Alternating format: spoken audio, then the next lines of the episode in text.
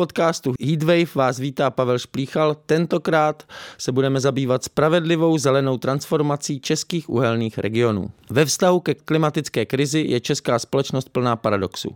Jedním z nich je i fakt, který vyplynul z průzkumu veřejného mínění během posledních několika let. Ačkoliv se na jednu stranu zdá, že klimaskepticismus je u nás na ústupu a významná většina české společnosti nespochybňuje fakt, že ke změně klimatu dochází, v otázce, co s tím dělat, je Česko podstatně méně jednotné. Vyplývá to mimo jiné i ze studie Česká netransformace 2022 z minulého roku, která mapovala postoje Čechů a Češek právě ve vztahu k zelené tranzici, Evropské zelené dohodě, jednotlivým zdrojům energie a dalším podobným tématům.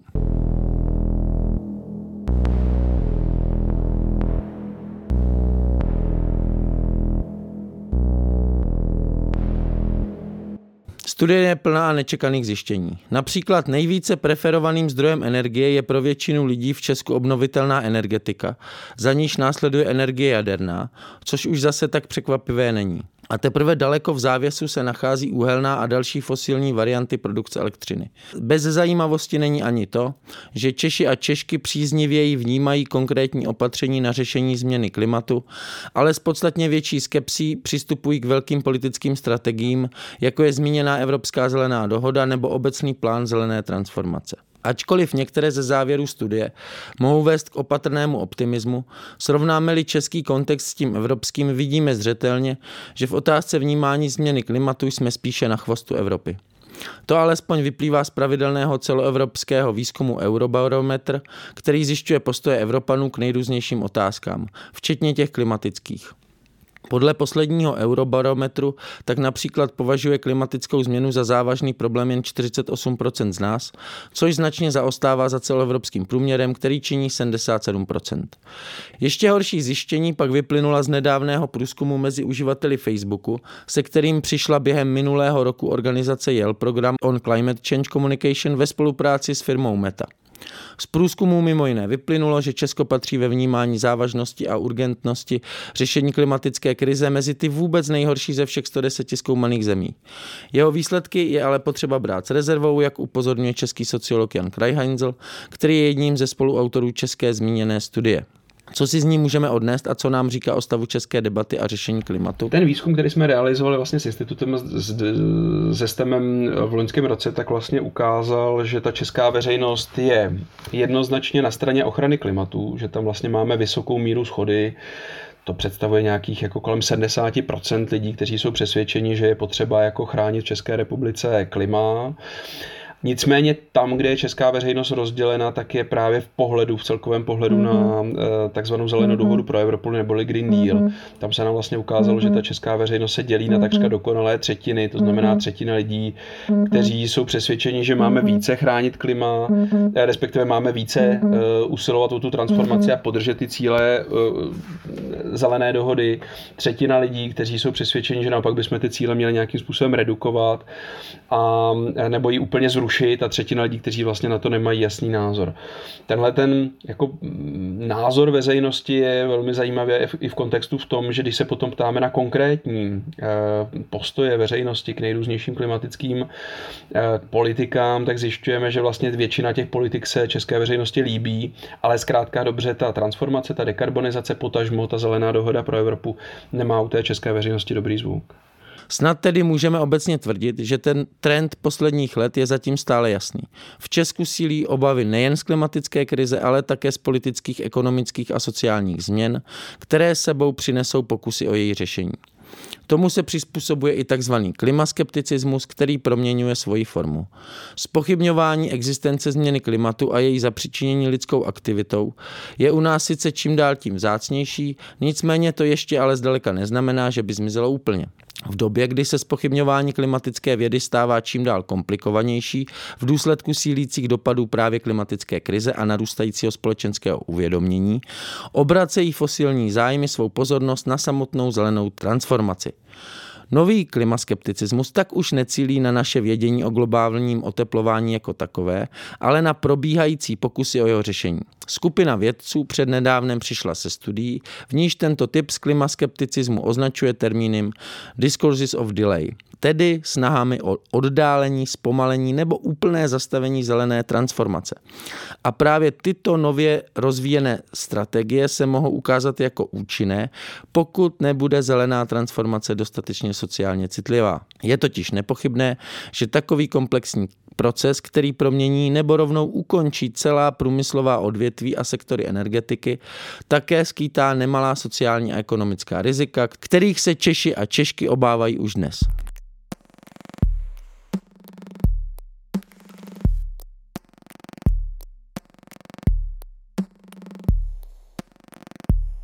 Možná jste slyšeli, že za současné oteplování nemůže přibývání skleníkových plynů v atmosféře. Někdo tvrdí, že za to může slunce nebo vesmírné záření. Další tvrdí, že se globální oteplování vůbec neděje. Někdy tyto názory prezentují respektovaní vědci. Naprostá většina klimatologických výzkumů ale už dlouho tvrdí, že dochází ke klimatickým změnám, které má na svědomí lidská aktivita. Sociologický výzkum a investigativní projekty v posledních letech ukazují, že tato situace není náhodná. Množství prací odhaluje propracovanou politickou strategii, která má za cíl chránit zájmy fosilního průmyslu. Jejím základním nástrojem je právě vytváření zmatku. Nová kniha Alarmu a nakladatelství Utopia Libry od Vojtěcha Pecky s názvem Továrna na lži ukazuje na konkrétních příkladech z českého i světového kontextu, jak funguje výroba klimatických dezinformací. Pořiďte si knihu na e-shopu Alarmu e-shop.denikalarm.cz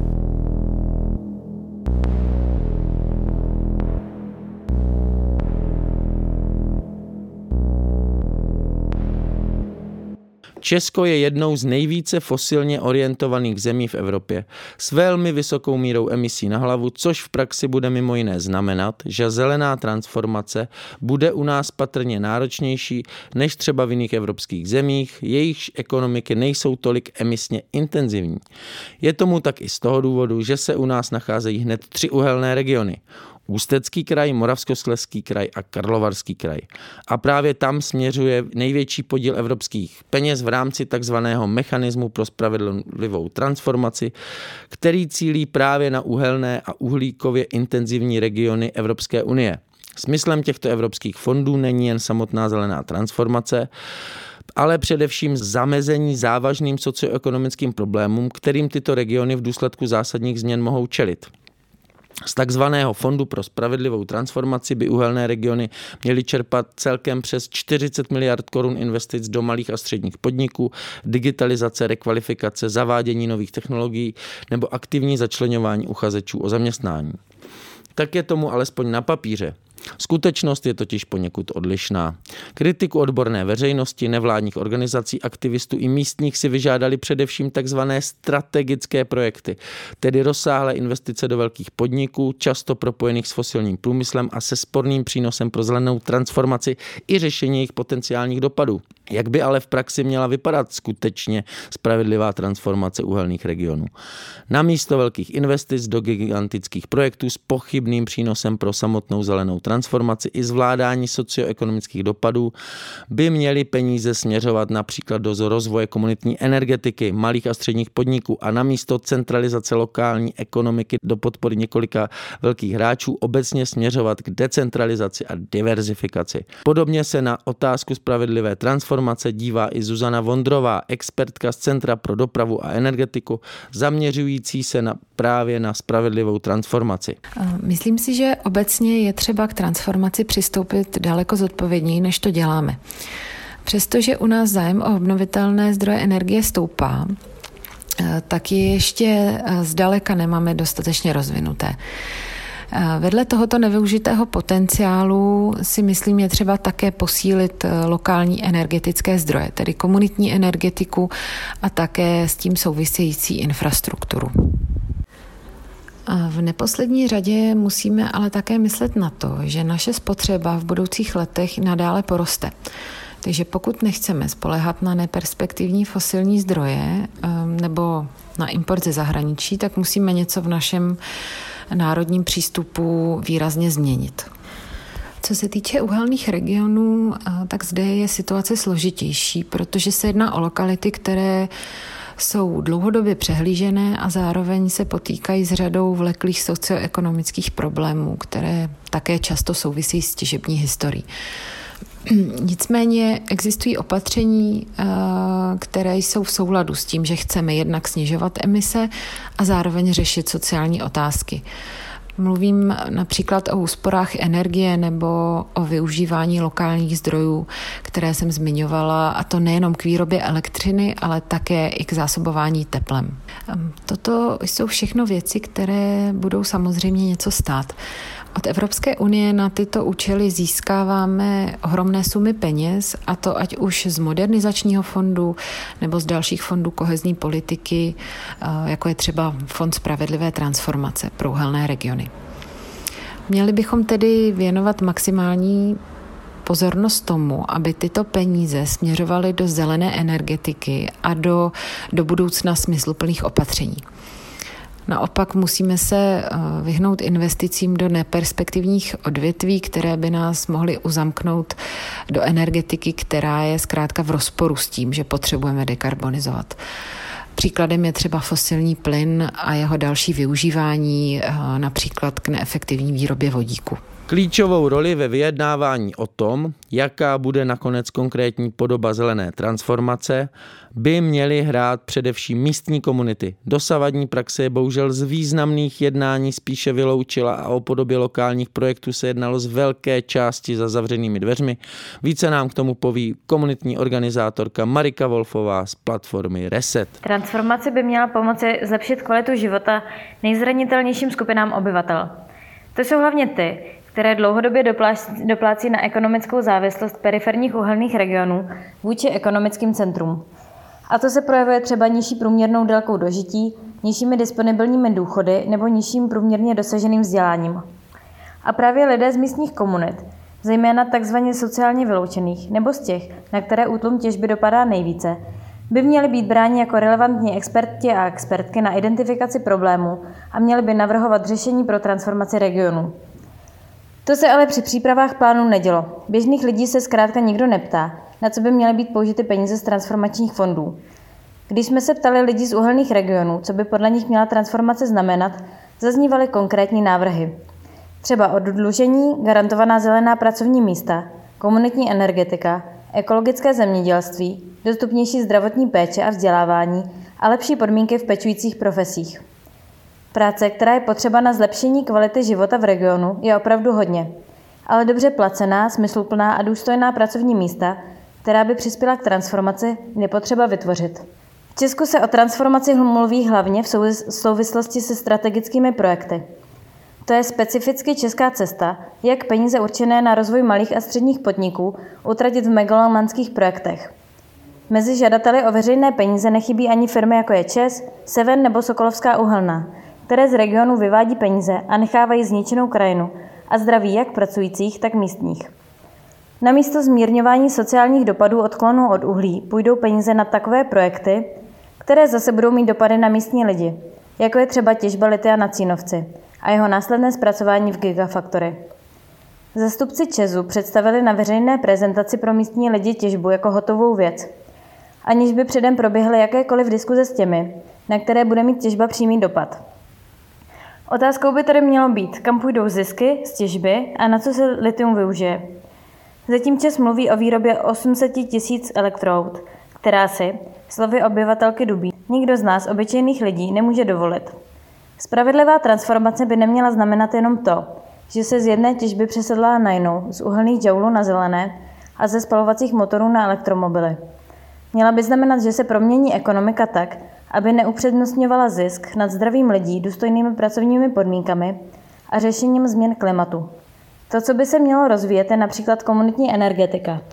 Namísto zastavování velkých ploch solárními elektrárnami ve vlastnictví velkých hráčů by měli mít lidé možnost dílet energii vyrobenou z obnovitelných zdrojů mezi sebou.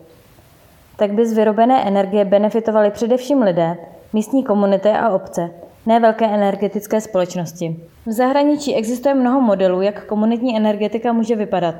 ať už jde o družstva, obecní elektrárny nebo jiné formy energetických společenství. V Česku stále čekáme na zákon, který umožní energii sdílet. Ten, pokud bude dobře nastavený, přispěje jak k decentralizaci energetiky, tak třeba k rozvoji a k řešení energetické chudoby. Nicméně jsou obavy z toho, že se do tvorby zákona moc zasahuje lobby energetických firm, které nechtějí, aby pro ně byla komunitní energetika konkurence. Nemělo by se zapomínat na lidi, kteří pracují v uhelných provozech a zatím není vůbec jasné, jestli pracovní místa vytvořená strategickými projekty zaměstnají lidi, kteří v tuto chvíli pracují v dolech a uhelných elektrárnách nebo jak budou vypadat rekvalifikace. V reakci na to, že se v uhelných regionech jedná tak říkajíc o nás bez nás, vznikla i platforma pro skutečně spravedlivou transformaci, tedy organizace lidí z dola, kterým došla trpělivost s tím, jak netransparentně celý proces probíhá. Jednou z organizátorek tohoto hnutí je i Veronika Cinková z Ostravy, která se dlouhodobě věnuje lokálním tématům v Moravskosleském kraji. Začalo to tak, že po pár veřejných debatách, které proběhly tady v Ostravě, kde teď žijí, jsem začala eh, tušit, eh, že něco asi není v pořádku. Ty debaty se točily okolo strategických projektů, které se mají financovat z Fondu spravedlivé transformace. A protože jsem eh, měla za sebou už pár prezentací přímo z Evropské unie, tak jsem byla opravdu hodně zmatená protože by nedávalo logiku, že by knihovna, mm, jakési muzeum či obrovský skleník měli onen dostatečně transformační potenciál.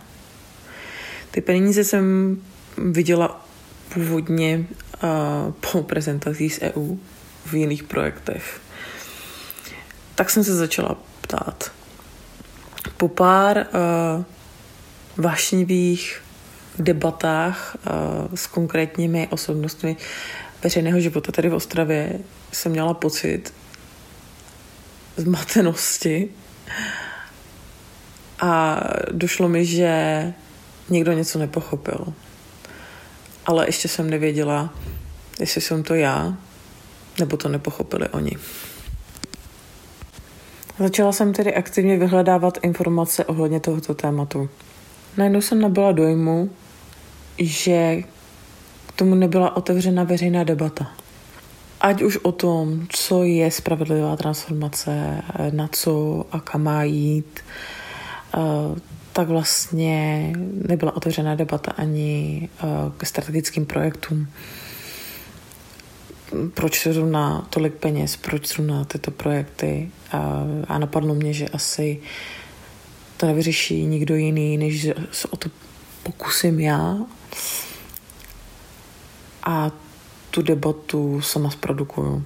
Začal jsem tedy schánět lidi, kteří by se této debaty mohli zúčastnit a konečně zodpovědět ty nezodpovězené otázky ohledně Fondu spravedlivé transformace. Takto jsem se dostala i k Zuzaně Kluzové. Se Zuzanou jsme měli dlouhý hovor, kde vyvstalo pár um, nezodpovězených a uh, palčivých otázek, uh, které jsme ani jedna uh, neuměli vyřešit. A řekli jsme si, že teda skontaktujeme další osobnosti, které by nám s tím mohly pomoct, protože informace, které jsme k tomu měli, a, tak se nám zdály zmatečné eh, nebo nedostatečné. Postupem času to vypadalo, že spravedlivá transformace je opravdu ožehové téma a velice složité. A kontaktů, který jsme oslovovali, přibývalo, protože přibývalo i otázek. A najednou tu vyvstala jakási potřeba tyto informace nějak spojit a spojit i lidi, ty nositele těch informací dohromady, aby z toho vznikla konečně nějaká srozumitelná a konkrétní informace a, a objasnění toho, co se vlastně kolem fondu děje. A proto na konci října roku 2022 vznikla platforma pro skutečně spravedlivou transformaci, což je síťovací nástroj, který um, je otevřený uh, veškerým skupinám, organizacím či konkrétním osobnostem veřejného života, nebo i uh, aktivistům či zájmovým skupinám, které uh, mají o spravedlivou transformaci zájem nebo by se s námi chtěli o informace podělit, tak jako my se dělíme o informace s nimi. A nějak do toho všeho vnést trochu světla a, a mít v tom jakýsi, jakýsi pořádek. S přibývajícím časem, jak přibývalo informací, jsme najednou nabili dojmu, že jenom sdílení informací mezi sebou nestačí. Že eh, asi už více informací nedostaneme a pořád eh, jakoby v tom nemáme jasno. Jediný, co nám teď zbývalo, je tlačit na to, aby informace eh, se zveřejňovaly a to nejenom pro nás, ale i pro všechny ostatní. Protože mm, jsme s tou veřejnou podporou ministerstev i kraje nebyli spokojení.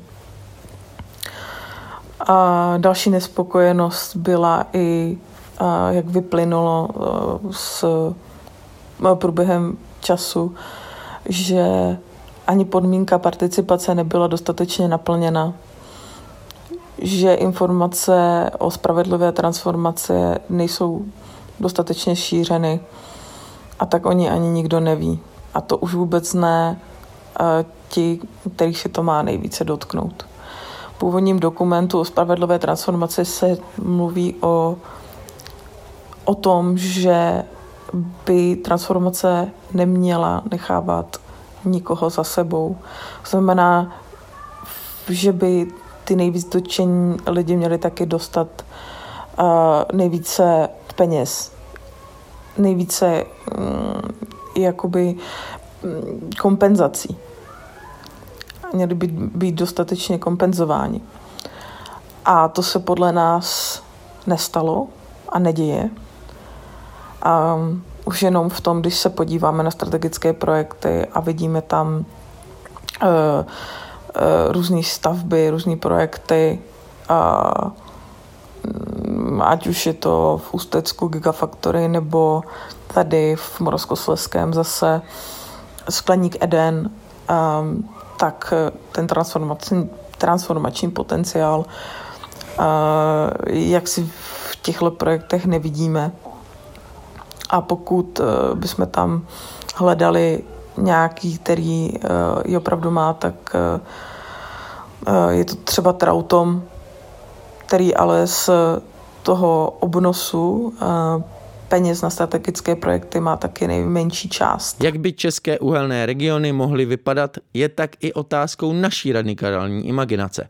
Významné zlepšení kvality ovzduší a životního prostředí vůbec samo o sobě přinese spoustu zdravotních benefitů.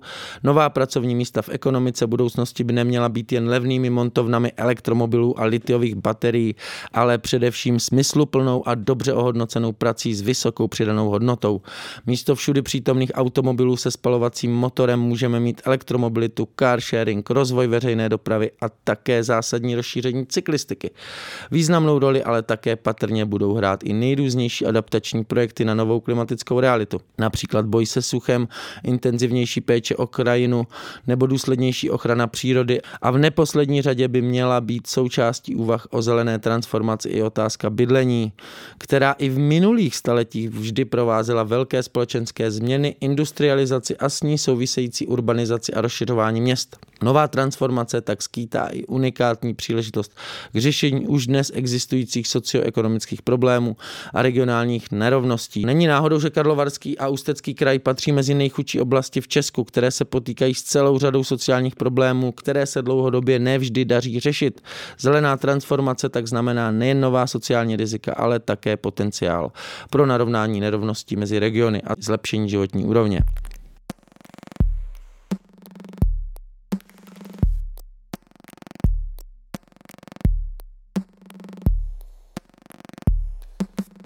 Jak nakonec ale bude zelená transformace v Česku vypadat, je každopádně jednou z klíčových politických otázek.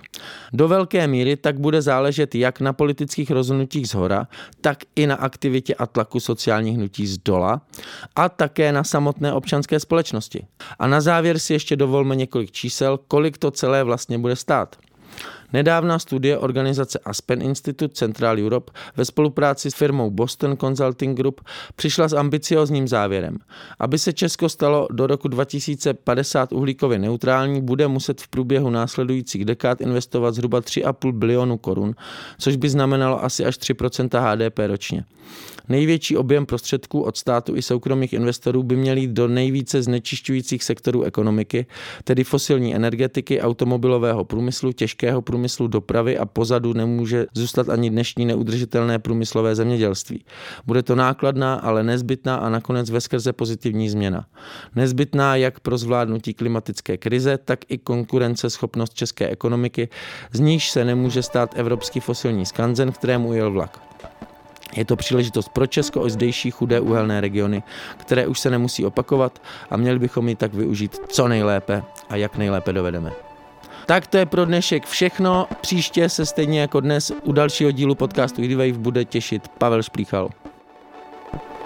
Thank you.